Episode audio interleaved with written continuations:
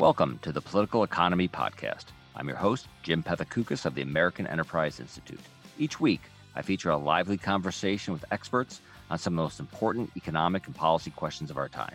If you enjoy this podcast, please consider rating and reviewing it on iTunes, Google Podcasts, or Stitcher. Ratings and reviews really help with the podcast visibility, and I always appreciate the feedback. Thanks, and on to the show. We talk a lot in this podcast about increasing funding for scientific research. That's because scientific progress is critical to driving innovation, which in turn is critical to driving economic growth. But what if simply dumping more money into basic science research isn't enough? What if pioneers like Einstein, Heisenberg, and Schrodinger were successful because they enjoyed scientific freedom? They were able to explore what they were passionate about without scientific institutions fretting about whether their findings would have usable applications. But since the 1970s, this has no longer been the case. At least that's the argument made by my guest today, Don Braben. Don is an honorary professor and vice president of research at University College London. He's the author of several books, including Scientific Freedom The Elixir of Civilization, which was originally published in 2008 and was in 2020 republished by Stripe Press. Don, welcome to the podcast. I'm delighted to be with you. I would like there to be more sort of uh, transformative technological progress, more transformative scientific discovery. And uh, and about the only idea I keep hearing for that is let's spend a lot more on basic research or maybe basic plus applied research or maybe spend a lot on some sort of industrial policy but basically it's let's spend a lot more money on uh, on something. Uh, now, while that may be necessary, I think your book makes the case that's not sufficient. It's not. What do we need to do? well, oh, we need to completely. Uh, well, we need to look at what we've done for, uh, uh, over the past century, over the past over the past few decades. Academics have had to adjust to radical change. Before about 1970, most academics did not have to prepare proposals for what they wanted to do, as I've said in the book. Provided the requirements were modest, they could simply press on with whatever they had in mind. And the harvest from this unconstrained academic freedom was spectacular and transformed the lives of everyone. Now, this depends on scientific freedom. And so uh, um, uh, spending large amounts of money certainly would be very nice for some scientists, but it would not solve the problem that I am trying to get that, that I am trying to get uh, uh, uh to complete. Uh, so, how did we move away from that sort of? I'm not even sure model is the right word because it seemed very sort of bo- bottom up, very very curiosity driven. So, how did we? Sh- but how did we shift from that? When did that happen, and how did that happen? Well, uh, um, before about 1970, arrangements in research were fine, but about round about that uh, 1970, this laissez-faire ended with governments, uh, for political reasons, uh, wanting to uh, implement enormous increases in the size of the academic sector, and ways had to be found to severely limit academics' participation in research. It was further decided that academic research should be aimed specifically at increasing national prosperity which previously had been an accidental benefit, of course. So today, what we find is academics must prepare written proposals on what they want to do and submit them to the target funding agency a good time to meet their strict deadlines. The proposals must be within the agency's priority areas, provide convincing arguments that the sport would be the best value for money, that they will result in some sort of national benefit. Uh, it, it goes on then invites assessment of the proposals from a few scientists chosen by the agency to act as referees, usually keeping their identities secret and treating proposals as if they were completed works. Agency committees drawn from experts in the specific field who give their expertise freely and are expected to have assessed all the proposals before the committee meets are guided by the referee's reports. Unfortunately, committees on average only have funds to support some 25% of proposals received. Many excellent proposals are lost, therefore. On another day, with other experts with different perspectives, they might have been funded. In addition, it... funding agencies have strict rules on resubmissions. So, is, is what you're describing, is that the case in Great Britain? Is it also is that also the case, or, or, or is it similar in the United States? Oh, it, it's it, it is the case in Great Britain, and uh, uh, uh, and the main features of what I've just described will be similar everywhere in the world. Um, uh, uh, uh peer review now dominates everything. Um, it is absolutely unavoidable, and that's is the it, problem. But is there a good reason though that you, you you know a decision has to be made in some fashion about where to spend money? Is there is there is there a better way of making that decision? especially especially if the people making decisions are are big institutions, whether they're universities or government. Well, my own experience with um, with uh, uh, uh with the Venture Research Initiative is highly relevant. Um, uh, uh, uh the Venture Research Initiative ran from 1980 to 1990 and was sponsored by BP. Uh, we've got some 10,000 proposals from European and North American scientists and supported some 40 without using peer review. The total cost was some 20 million over the decades. We developed selection methods based on extended face-to-face discussions that look for original and determined people whose research might radically change we think about something important. Most importantly, we've also fostered mutual trust and gave feedback in real time. It, it, it's not, it has nothing to do with money, you see, it's low cost. This low cost initiative was very successful and has so far led to some 14 major breakthroughs. But that was through a uh, BP, British Petroleum. Can that model be used by the public sector or publicly financed institutions, which almost by their nature are going to be a lot more bureaucratic? Well, the, the, uh, um, they don't have to be uh, bureaucratic, but but um, a, any big company could could now set up its venture research initiative it would be an investment in the future and it wouldn't cost them very much. So, so of course, some companies, some companies, particularly the big, uh, I mean, the ones I'm most familiar with are sort of the big American uh, technology companies. You know, Google, for instance, has their sort of moonshots program.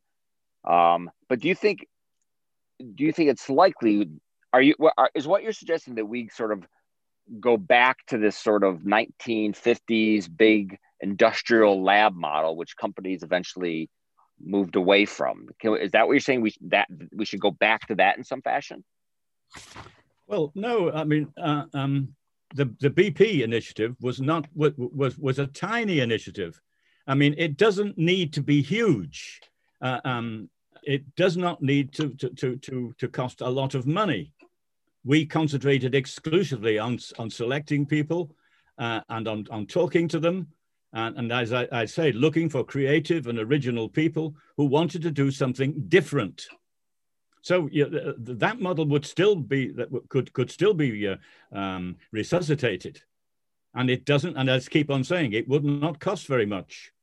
If right. current policies applied at the beginning of the 20th century, the world would now be a very much harsher place.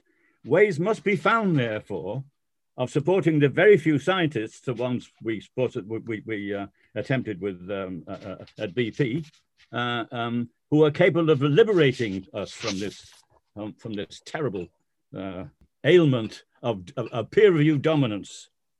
You know, for the first time since the Renaissance, academics who have long been the source of the occasional astonishing, unpredicted discovery are now faced with severe limits of what they can think and what they can do.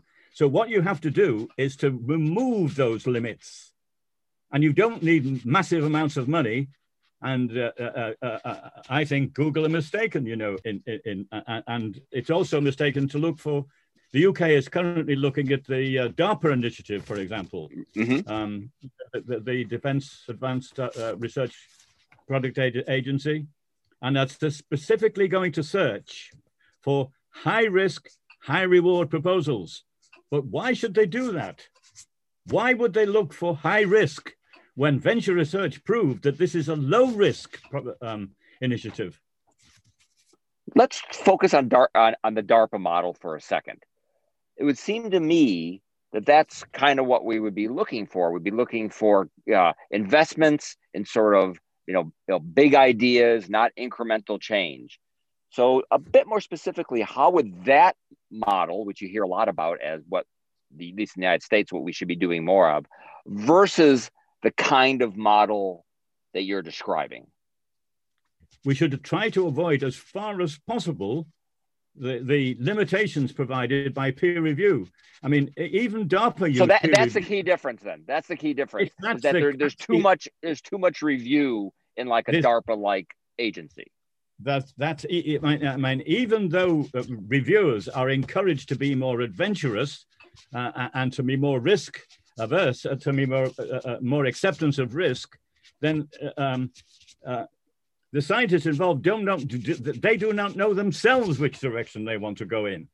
And so you have to find a way of, of, of picking those people capable of making those decisions in the, in the first place. And you can only do that through extended face-to-face discussion. It's laborious in, in time and, uh, um, and you have to keep at it. But it works, the, the, the arrangement works. Is, is it, is, is there, is there is there another model currently that's similar to that? Is this at all like the venture capital model, and oh, where people make venture? You know, uh, um, when I joined BP, I was uh, rather disappointed. Um, they chose the name of the initiative, well, Venture Research. And I was very, very, very disappointed because the word venture immediately precipitates the word capital. So, venture research, therefore, people automatically think of venture capital and it could not be further further removed. Venture research and venture capital are opposite ends of the spectrum. Venture capital, you're looking for ways in which technologists can can find uh, new new national benefits. Venture research, we're looking at the we're looking uh, we set absolute requirements and look for ways in which scientists can can restructure the basis of knowledge Every one of our venture researchers did that. I guess why I use that example, and I understand sort of the goal is different, but that sort of venture capital process, which seems to me to be based a lot on sort of conversation, uh, certainly willing to take a risk, or taking a risk within the confines of what that those um, uh, what those funds are meant to do. But it is a bit more sort of conversational, digging down, uh, really trying to understand the ideas. I guess that's what I meant from that sort of perspective, where it seems it seems less bureaucratic. Oh, definitely. Uh, um, bureaucracy is is a killer. You've got to remove bureaucracy. I mean, uh, um, the, the, the, bureaucracy now is is uh, is is amazing, and academics only accept it because there is no alternative. As I'm just sort of thinking through this, I wonder if I just wonder if this if this could even be done by the way the way certainly the way government is set up, the way a lot of big institutions operate, even sort of technology companies. And I'm wondering if this isn't something that would maybe best be funded by more sort of philanthropic ventures. We certainly have a lot of billionaires very interested in technological progress. Might that be the best way with where the initiatives are just they're not they're not companies, big or otherwise. It's not government. It's not university, but more private sort of philanthropic ventures where you sort of your concept might be, uh, you know, reach you know reach it reach fruition. Oh yes, uh, I mean, uh, um, uh, uh, um, in in 1980, BP was such an organization. I, I think that it no longer is, but there, there must be other organizations um, who are capable of doing this sort of thing. Um, but, but, but, but they must, they, they must make arrangements to, to try to avoid all unnecessary bureaucracy. Uh, I mean, it is it's just a killer. It's just a killer for original thought. Is there room for a new kind of university? Maybe we can't. Maybe we cannot do this through again just uh, asking existing institutions to change. Is there, is there a new kind of university that could uh, be created, which would, would be much freer, less bureaucratic, uh, really allowing you know more cutting edge ideas to come to fruition. Well, I'm I'm proposing. I have proposed, in fact, that you that, that uh, uh any university can can uh, uh, can fit your requirements. That um, any university, UCL, for example, have set up its its own venture research initiative, and it has found in ten years one person uh, and he's doing spectacular work. His initial research cost 150,000 pounds over three years, which is almost free. He's since attracted, since then, five million pounds in, in, in funding from the usual sources. So this can be a very profitable initiative. So any university can do it. And I'm proposing, I propose in my book, that universities should consider setting up their own venture research initiatives. But it'll be difficult because, uh, you know, um, academics are like anyone else. Why should they be impressed by an, by, uh, uh, uh, um, an arrangement whose annual spend is close to zero, you know, which is what the UCL spend has been. But it's an exciting enterprise. Mm-hmm. You're constantly looking for proposals. And I've, I, I looked at one only a few months ago, uh, and they they constantly come forward, and you have to look at every single one of them, and you talk to them. You don't you just you don't just read it. You talk to them, and then uh, uh, make your decision. What do you think about innovation prizes as a way where uh, as as a way of sort of funding uh, not just sort of you know breakthrough advances, but uh, funding people who otherwise might not get funded because they don't come from traditional sources or their ideas seem too far out there. Innovation prizes. Well, like the like the X Prize, for example. Yes. Yes. I, I had a I had a long association with the uh, uh, um, with the uh, uh, people involved in that, and they uh, and they asked me to join them, and they said, um, you, we, we need you to to set some targets but uh, you know, I said uh, uh, uh, I, I, declined and said you, you you may consult anybody else, anyone in the world, and their opinion on what will be important in the future will be as valid as my own opinion is. You know, uh, uh, nobody knows what um, what the new discoveries will be. No one knows, and there's we, but yet we understand almost nothing. You know, there's 95% of the universe is unknown to us. You know, dark energy, dark matter we don't know about consciousness, you know, well, we don't, we don't know very much anyway, and many other fields. So we, the, the, there's, there's a lot of ignorance in the world, and we have to find ways of getting it, but you cannot predict it. You cannot, nobody can predict it. I mean, uh, uh, uh, the 20th century demonstrates that in spades. When you first wrote this book uh, about a decade ago, more, yes. more than a decade, it's yeah. Uh, it seems like things are actually going in the wrong direction i would guess from your perspective let's there seems to be a lot a lot more focus on picking certain sectors every everybody seems very confident that you know uh, that machine learning artificial intelligence like that's what needs to be funded or advanced battery storage that's what needs to be funded they, they see, people seem very confident they know exactly what technologies deserve a lot more funding uh, is that your perspective that we, are kind of going in the wrong direction? Oh, it's going in the wrong direction. Uh, um, um, um, for, for, for, I mean, it should be done. You know, um, these these these problems are, are fine, but they do not address the problem I am addressing. That is the loss of creativity, the complete loss. I mean, uh, Patrick Collison, for example, questioned in an Atlantic article, you know, that the bang for buck had had, had uh, apparently gone down considerably over the past uh, uh, uh, few decades, and ways must be found of putting that right. Well, we have found at least one way that that can do it, but it does. It, it only it, it uh, um, the uh, it's people themselves who know what they want to do. They know which elements of, of, of science are weak and which need attention, and it will. Uh, um, it will it will require such attention to solve the dark energy dark matter problem.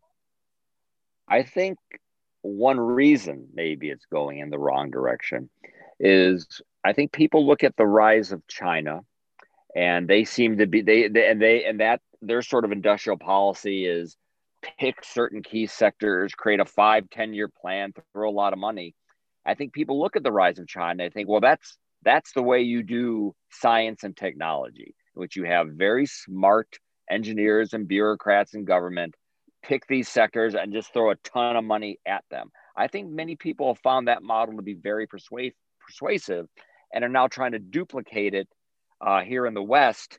You know, maybe not exactly how they do it, but they, they, they find a lot of encouragement that, that that's a successful way to do transformational science. Well, I don't agree. I mean, China must be competed with. You know, we must we must do these things, but uh, unless we do these other things, you know, that uh, unless we can create the sort of freedom that led to Planck and Einstein and Rutherford and all the other scientists of the 20th century who wouldn't stand a cat in hell's chance of getting funded by the present method based on peer review and, and their constant assessment. So um, all these other things must be done, But we need a, we need a very low cost initiative, uh, either persuading universities to set up their venture research initiatives or companies to set up their venture research initiatives in a sort of philanthropic way and uh, uh, with loose guidance, and let them get on with it. Are universities in general and maybe the education system and you know maybe your perspective is maybe maybe the perspective in great britain is different are we churning out the kind of young people who are willing to do this who are creative who are willing to go in these areas and take risks or or does or or is the problem actually start much earlier than the funding level? But just how the education system works as far as encouraging people to be imaginative. It's a good question.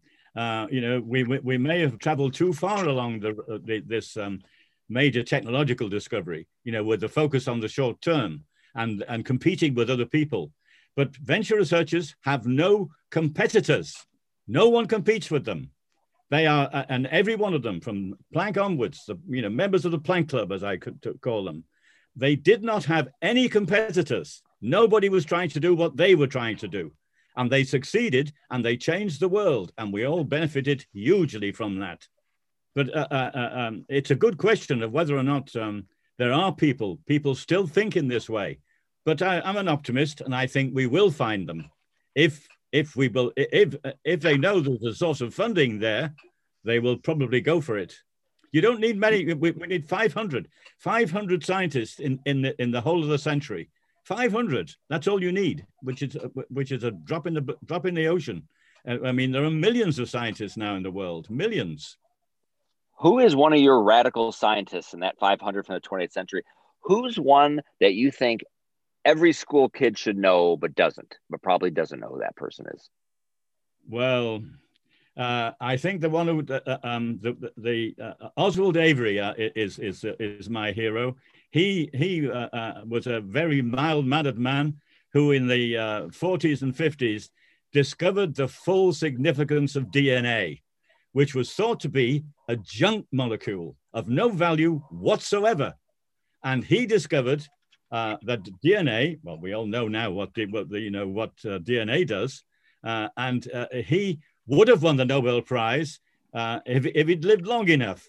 But the Nobel Committee ignored what he'd done and then finally realized it, but, but too late. He is an amazing man, uh, Oswald T. Avery. So, um, but there, were, there, are many others actually. There are many others, and uh, they, they, they worked for years. Uh, um, Peter Mitchell, for example, um, was another uh, uh, uh, of my heroes, and he looked for ways. He looked to find the ways of which um, uh, uh, living cells generate energy, and the conventional wisdom that this was a chemical process. And so people, the whole world looked for, were looking for chemical intermediates in, in, in, in the way this process was carried out. But he said, no, it's not chemical, it is physical. It's a, uh, it's a directed process. And he, uh, and, uh, um, he eventually won the Nobel Prize in 1987. And there are right. many people I've supported with uh, uh, venture, well, we supported in venture research, people like Ken Seddon, but uh, he's now, I'm afraid, no longer with us. Let me let me finish with this. Do you think there are? You talked about sort of junk science. Do you think there are certain areas of science right now which we've sort of written off? I don't know, uh, cold fusion, you know, nanotechnology with sort of molecular assemble. I don't know. Are, but do you think there's areas now which are which people have written off, which may, who knows, with the right research, with the right imagination and some money and that we might find that under your system, we might find out in 10, 15 years are actually extremely important uh, areas of scientific endeavor? Well, we have to rely on what scientists want to do. We don't, we cannot know. We cannot know what, what the future holds and we must restore the creative uh, uh, uh, uh, freedom so that creative scientists, original, creative, determined scientists can actually, like like uh, Oswald T. Avery, can prove that what we uh, what we believe to be true was actually rubbish. You know that DNA is a very important molecule, not a not a junk molecule. My guest today has been Don Braben. Don, thank you so much for coming on the podcast. Thank you very much, Jim.